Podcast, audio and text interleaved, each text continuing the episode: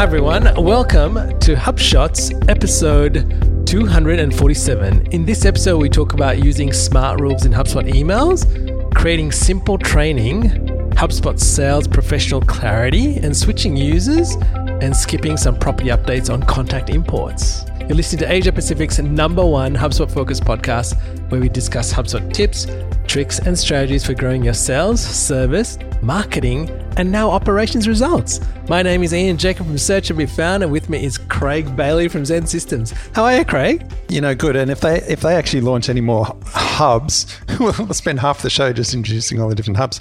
But look, uh, for the growth thought of the week, I want to jump straight into it because the idea that you gave me and we chatted about in last show, you know how in the HubSpot dashboards you can actually embed content, like iframed content. And you told me about this last week. Anyway, we took that idea and we ran with it. And we now have started setting up HubSpot dashboards that are just training related for clients. And there's no HubSpot reports in there. We just embed slide decks of the training agenda. Plus, we record the Zoom calls. We upload those to YouTube as an unlisted video, and then we embed them on the HubSpot dashboard. So basically, there's a HubSpot training dashboard, no HubSpot reports, just embedded things about training. And so the whole benefit of it is they've actually got to go into HubSpot to see the training to do in HubSpot. So it's a bit better. And you know what I love about this, Craig, is that you can put in things specific to that customer. And what I love about it is that we often get questions about how do I do this or how do I do that? So we create videos for it, and this is a great way to keep it in a place that's in front of them. And listeners, if you want to see, I've got a screenshot of one of our clients where we've set this up in their portal. All right, on to our quick shots of the week. And this week we've got one. And we've been trying out snazzy.ai, right?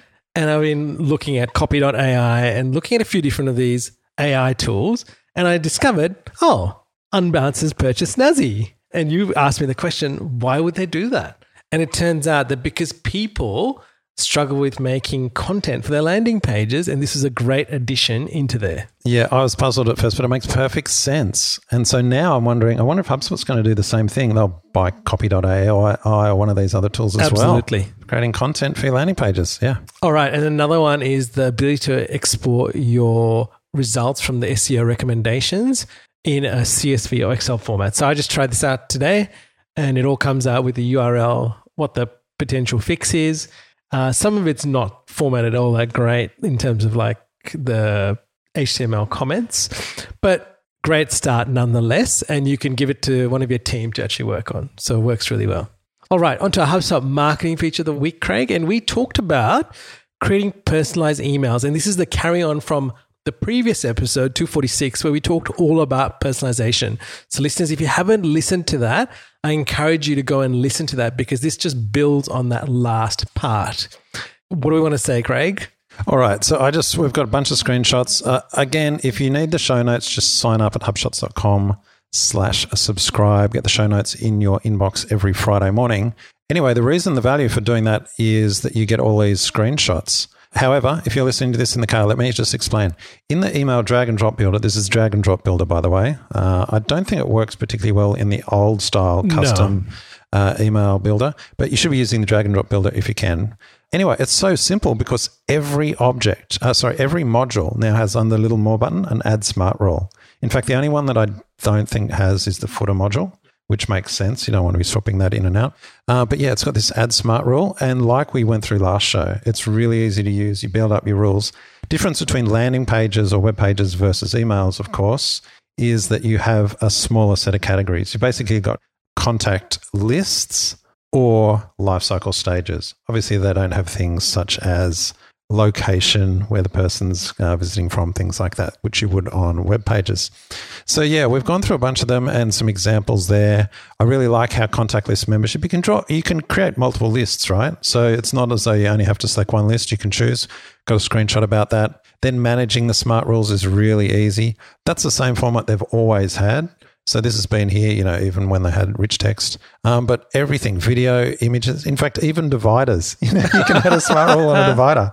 So everything's there. Got a few examples, and then of course, once you add the smart rule, got another example in the show notes here. It's just really easy. It's highlighted with this is a smart rule. So very easy to use, very easy to see which has a smart rule applied to it.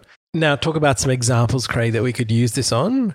And let me start with one. It's about showing special content, offers, insights, maybe the next ebook that someone has to download or research paper to VIP contacts, customers, or highly engaged. So that's a really good use of this. Yeah, that's right. And the other thing you can do is you can hide CTAs for contacts who have already uh, submitted or followed a CTA. And the follow on from that is let's say you've signed up for a, a particular ebook. In the actual email, you can switch out the content. If they haven't signed up, send them to a landing page. If they have signed up, send them to the thank you page. So, just simple things like that that make it a bit more personalized for the reader. And the last one is uh, switching out content based on life cycle stage. And so, example, you might want to send a lead to a top of the funnel piece, whereas opportunities might get a bottom of the funnel piece of content. Yep, all simple examples, very easy to configure and very powerful. These little changes make a big difference to the reader experience. All right, on to HubSpot sales feature of the week. And we want to talk about sales pricing clarity. All right. So let me tell you how this came up. I was chatting with a prospect this week. They are currently on Salesforce. They're looking at HubSpot and they wanted to have a chat about, you know, seeing it in action. Uh, so I, I, ended up having a 90 minute demo with them off the cuff. And I just a took 10 minute call that became 90 yeah, minutes. 10 minutes. Like, oh, can you show me how it fleshed out for some of your clients? I'm like, oh, I can't really show you for our clients, but let me show you ours. Walked him all through our agency portal, how we've set up everything. Anyway, one of the, well, two key questions came up. And I thought this was really interesting. Uh, and so we put them as sales features of the week because often we take this for granted, right? And I think in HubSpot, it's always nice to be reminded of actually, this is actually a feature of HubSpot. And the features are one, there's very little that's hidden in that you don't get it in a particular t- tier. So he was talking about Salesforce. This is his comments. I can't verify this um, for myself, but he's saying, oh, look, we signed up for um, Salesforce. I gave a great demo on that. But then when we got our actual account, we're like, oh, where's this and this? And they're like, oh, no, you got to pay extra for that. Oh, no, you don't get this. And it was like whack a mole trying to find, oh, where's the things? Whereas with HubSpot, it's a lot clearer. And, you know, they've got that pricing table. You've put a screenshot here of the pricing table. It's really simple about what you do and don't get. And then the other thing he said is, well, we had a couple of users. We wanted to switch out a user, someone left, and we wanted to put someone else on. Oh, no. It was defined to the user for the year or something, their license. I was like, that can't be right. And I'm actually still dubious. Like, really? I, I, I'm quite surprised. If, Might be tied to an email. Well, even then, he's like, oh, well, so, so, because they're looking at Sales pros, like, oh, gosh, the Sales Pro features, how, if someone leaves, how do I assign them to someone else? I'm like, oh, simple, just go to paid users, untick that person, tick someone else. He's like, what? That easy? I'm like, yeah. Yeah, You're not right. locked in with, you know, that. Anyway, so maybe Salesforce can, can't do that, and maybe other tools can and can't. Whatever it was, he couldn't find it.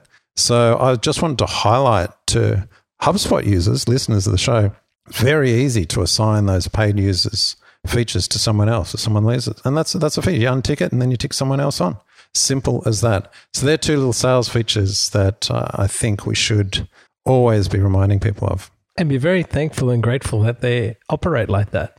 All right, on to our HubSpot bonus feature of the week, Craig. And this is the contact import and skip if known. Did you see this? You're importing contacts. What's if there's a property that you want to import, but there's already that already exists on a, contact? So the first thing, by the way, to remind, I get this question all the time. Oh, if I import contacts, does that create duplicates if they're already yes, there? Correct. I'm like, no, HubSpot dedupes based on email address, no problem. So then the next question is, oh, what's if they've already got this value that's been updated within HubSpot, but I import it again? Prior to today, I didn't really have an answer for that. Now we can. Oh, we'll just ignore it if there's a value. So really nice feature of the import. So just tell me, is that skipping every field? If you, or is it if there is no value in that field? Yeah, no value in that field. Then it uses the uses the import import, import one. Yeah, where and, okay. it's, and it's line by line, so it's Cool. not like oh by default all of them. It's just contact. Oh, Great. that contact has this already. Okay, just skip it for this That's particular gold. one. So you're setting it per property. It's not all or nothing. Yep. It's per property. Yeah. That's fantastic. All right, on to HubSpot Gotcha of the Week, Craig. And this has caught us out a few times, and mainly because we created dashboards for our customers that we talked about where they wanted to see all the inquiries that were coming in on a dashboard for the week. So we did that. And so their assumption was if I chose in the last seven days, it included seven days, which included today. Little did they realize that it is actually the previous seven days before today. And then we had to go, well, you need to choose today in the drop down to filter it. So just want to make it aware because people often get caught up by these things. And this is on a rolling date range. Yeah. So I, I reckon this is really dumb. This frustrates me. It's caught me out many times. And it's the same in, I think, is it Google Ads or Google Analytics? What- Yes. I always get caught out there as well, especially on their last 30 days. And it doesn't include today. I'm like, why not? I can understand why, because if it's the morning of the particular day, you're like, oh, it's not a full day. No it data. skews things, right? But all I want is last seven days and a tick box underneath on by default that says include today. That's all I want, not this. And you've highlighted in the show notes where it says previous seven days before today. You know, like they have to call that out, right? And it's like, yeah, they're calling it out because so many people get caught by it and they're wondering why. So they've put this to cater for it. But, But good on them for sticking it there. well, sure. but I. I'm giving kudos where kudos sure. You know I love HubSpot, but I, I just want to have a grumble about this. I think it's a bad user experience. Last seven days. You say last seven days, you don't want to have to look at the fine print to go, oh, but not today. Yeah, true. You I just, agree. you just want a tick box, include today. So, listeners, if you're wondering what else is in that drop down, you've got today, you've got yesterday, you've got this week, last week, last month, etc. And then you've got the rolling date range, which is what we are talking about in the filtered reports. Now, on to our marketing tip of the week, Craig checking competitive Facebook ads. I just want to remind listeners about this. You can go to Facebook, any any Facebook page. In the show notes, we've used HubSpot as an example. You can actually go to their page, scroll down to where it says page transparency, and then you can see all the ads they're running. So use this as an inspiration idea. What's a brand that you really like? Go and see the ads they're running. What's a competitor running? Oh, see what your competitor does, getting some ideas and maybe um, using things that are different so you stand out from your competitors. And here's the other tip. Let's say you're even before you're going to their Facebook page working out which ones to look at their ads, you're like, oh, which Facebook ads will I look at? Go to one of the review sites, G2, Capterra, Trustpilot. Find the ones in your industry or service that you're providing or software, sort by them, sort by how many good reviews they have, and then go and say, oh, I'll pick the top 10. Now I'll go and find their Facebook pages and I'll look at their ads. That's gold. There's a whole lot of value there in checking all their ads. Anyway, just a reminder this is not new, by the way, listeners. This has been here for quite a while. Anyway, just a reminder to go and use it to your advantage. What I like, Craig, here is that you're telling people to go to their that particular page, then go to the ad library. Now you can go to the ad library directly and you can type in a URL or find the business page from that as well. But this gives you other insight into like who's managing the page, where they're located, etc., which is quite interesting. All right, on to our insight of the week. More to do with email marketing, Craig. All right. So this is a, a bit of a bait and switch. So it's all about email marketing. And first of all, a shout out to Brian Dean, Backlinko, who we love, does awesome stuff, right? Anyway, he's got an email marketing guide. It's fantastic. I haven't read it all, I have to admit, but I've started reading through. It's really good. All his stuff's good. You know, I trust Brian. So uh, it's always good. However, it also alerted me or reminded me to one of my pet peeves is when people throw in marketing stats. And so he's mentioned this marketing stat, which is email marketing has an ROI of 42 to 1. I'm pretty sure we've chatted about this in this exact stat before Yeah, on the we show. But even if it's not that exact one, we've talked about the marketing stats malarkey. So I track through, and this is, I, I guess I, I waste a lot of time. When I see stats, I track through and try and find the, the source. So his article links to a constant contact marketing stats blog post. I found that, I scrolled through it. Oh, and I found then when they linked off to this ROI, which links off to a litmus article Yes. about ROI from email Yep. marketing. And that links to a study that they did about it, which turns out to be a survey Yep. of 3,000 marketing professionals. And you know how they found out the ROI? They asked these people what their ROI was from marketing. right? Really? So it's like self assessment on what's the email. And, and so when I get that, I'm like, well, how do you even work that out? And they, they do go into some details, but like, let me ask you, Ian, how would you work out your ROI from email marketing? That is a good question, Craig. Like, think about it. How would you work it out? So let's say, and this is a typical scenario, using some paid social to send to a landing page, people sign up, and then you put them in an email nurture, or maybe you're sending a monthly newsletter, and from that they then come back to the site and at some point become a client. Never mind, there's all these interactions, such as, well, speaking to a salesperson, getting remarketing, many other things, up, upsell offers, right? How do you break all that down to get to an ROI? Now, That is a good question. if you're really if you're really measuring everything and Yes. you're really really careful about how you do it, I'm sure you can get to a number. Do you think a random selection of 3000 survey respondents have gone to that detail and working out their ROI in specific calculated scientific detail? I'll give you the answer. No, they haven't, right? So here's, I just want to call this out to listeners. And I know it's me grumbling, and we've we've chatted about this in, in many episodes, but oh, that when these marketing stats get chucked out and thrown around, I'm just like, has is anyone actually fact checking these and finding out whether? Of course, I don't know what the ROI is, but I'm pretty sure I don't know how to get what the ROI is, and yet we'll all be talking about 42 to one. yeah, They're, just, they're saying like for every one dollar you spend on e-marketing, you get forty two dollars back. I'm like pretty sure that's not the case. That's right. Anyway, that's my insight of the week. A bait and switch from Brian Dean's email marketing article, which is actually really good. All right, onto our throwback of the week, Craig. And this time a year ago, HubSpot was adding integration with Zoom to their meetings tool. Wow. There, you go. That's COVID for you. Putting that in. And I have to admit that uh, integration has become better over time. Oh, it's really good. It works great. All right, onto our resource of the week, Craig, and it's Benjamin Mangold's Insiders Update from Google Marketing Livestream 2021. Yeah, we love Benjamin. And this is only seven minutes. He's done like a little video recap about the key things. He talks about Google Analytics, Google Ads, Google Tag Manager, some of the updates coming. So I would suggest you go and watch this a couple of times, actually. It's really good. I think I watched it two, through three times. Uh, some of the things that stood out to me the, the new Performance Max campaigns. Have you seen these? Have you seen the news about this in No. Google Ads? Yeah, it's just one step further along on their whole AI and machine learning driven Yeah, right. thing.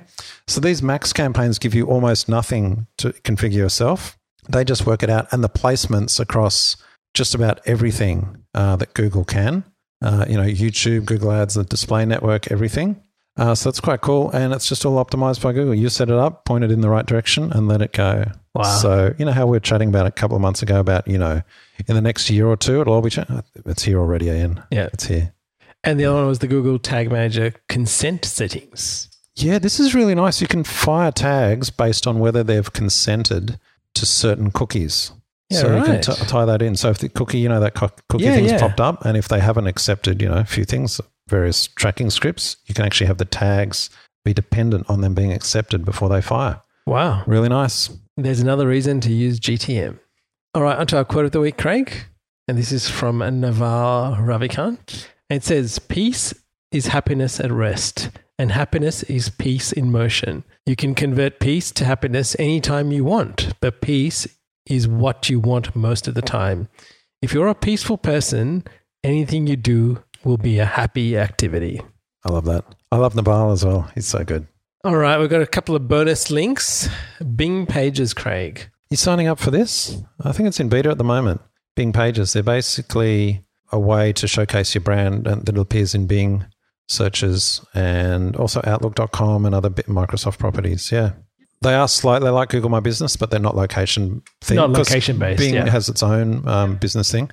Um, they're more like a brand page, which also I know LinkedIn are, are rolling them out. These the brand pages as well. So I wonder whether they came from the same place, Craig. well, that's right. Given that Microsoft owns uh, LinkedIn now, yeah, quite right. All right, and the next one is the cost of cloud. Oh, look, I'll just leave this here. It's not related to marketing, but Andreessen and Horowitz talking, analyzing, you know, this move to the cloud that's been so rapid over the last 10 years. And there's three big players Amazon, Google, and Microsoft, of course. And they're looking at the costs and they're just saying, wow, the profit margins are really high. And as businesses have embraced the cloud over time, they're actually going to get caught as their consumption increases with a really high cost to the business. So initially it's been, yeah, move to the cloud. We saved money and we increased scale. On the fly, we can just scale up. That's a really good thing. And when you start small, it's like, well, this is very cost effective and manageable. But that just grows over time. And so they're like, ah, they're seeing an inflection point a few years down the road when a lot of businesses are going to go, hang on, we're paying a fortune with the public cloud. By public cloud, I mean Amazon and, Correct, and yeah. Azure. They're like, oh, we're going to start bringing it inside. As Dropbox did famously a couple of years ago, they moved off. I think it was Amazon at the time, and they took all it to their own private cloud um, Yeah, right. service themselves. Yeah.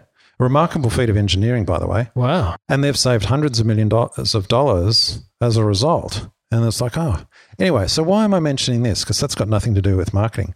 Here's why it's interesting because technology is changing. So we've we all accept the cloud now, and marketers like yeah, yeah, cloud and everything. It underpins most of our activities and uh, tools that we use. Just be mindful that this, well, this might not happen, but they're they're highlighting it might. There might be this whole shift to internal um, private cloud, and so that's going to have a lot of impact on businesses. In particular, you know how we were talking last week about the CMO of the future is looking after their CRM data. Now that CRM data, if that becomes becomes more in-house, and I don't know how that's going to work, given that HubSpot and other tools are public cloud-based, but there's going to be this shift where that all comes internal down the road to save costs. The CMO needs to be across that, otherwise it ends up being under the CTO's remit. So just I'm just foreshadowing this down the track to be thinking carefully about how that technology trend impacts the marketing manager's role. And finally, Craig, a big show of the week is accessibility apps used by blind content creators. Oh, you've got to read this. This is wonderful. So, this is an article about a blind lady who has her own TikTok channel and she uh, answers questions that people have about being blind. Yep. For example, should you send a physical card to someone that's blind? That's a valid question. It is. And people might be like, oh, I don't know. So they ask her, and she answers these questions in video format. Yep. And by the way, the answer is yes. They, they love getting cards because they have all these apps that can read them. Ah. And so this tool is, or this article is about all the tools that she uses to record videos because she's got two cameras looking at her. And so then she uses a service where she'll say, Oh, can you tell me if the ca- if the cameras are on me correctly? Because she can't see, obviously, she can't tell. And so there's this service where a, uh, a seeing person actually has a look and goes, yep, no, move that, move this. There's all these tools. Wow. There's others like questions like how do you read tins, like labels? How do you choose which to open? How do you yeah, buy them yeah. in the supermarket? Yep. There's apps for that. Anyway, this is more concerned about how she's a content creator, all the things she does, how she puts videos together. Oh, it's just wonderful. And when I read these, I'm just like, see, this is technology. Correct.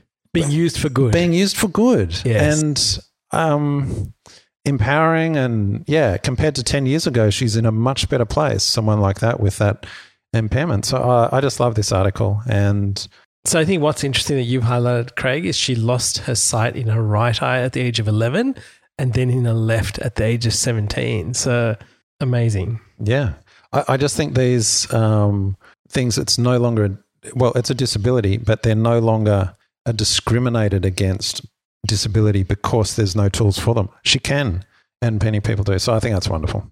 And on that happy note, Craig, we shall catch you next week. Catch you later, Ian. Hey there, thanks for listening to this episode of HubShots. To get the latest show notes, HubSpot tips, and resources, sign up at hubshots.com. You can also book time with us to help you grow better with HubSpot.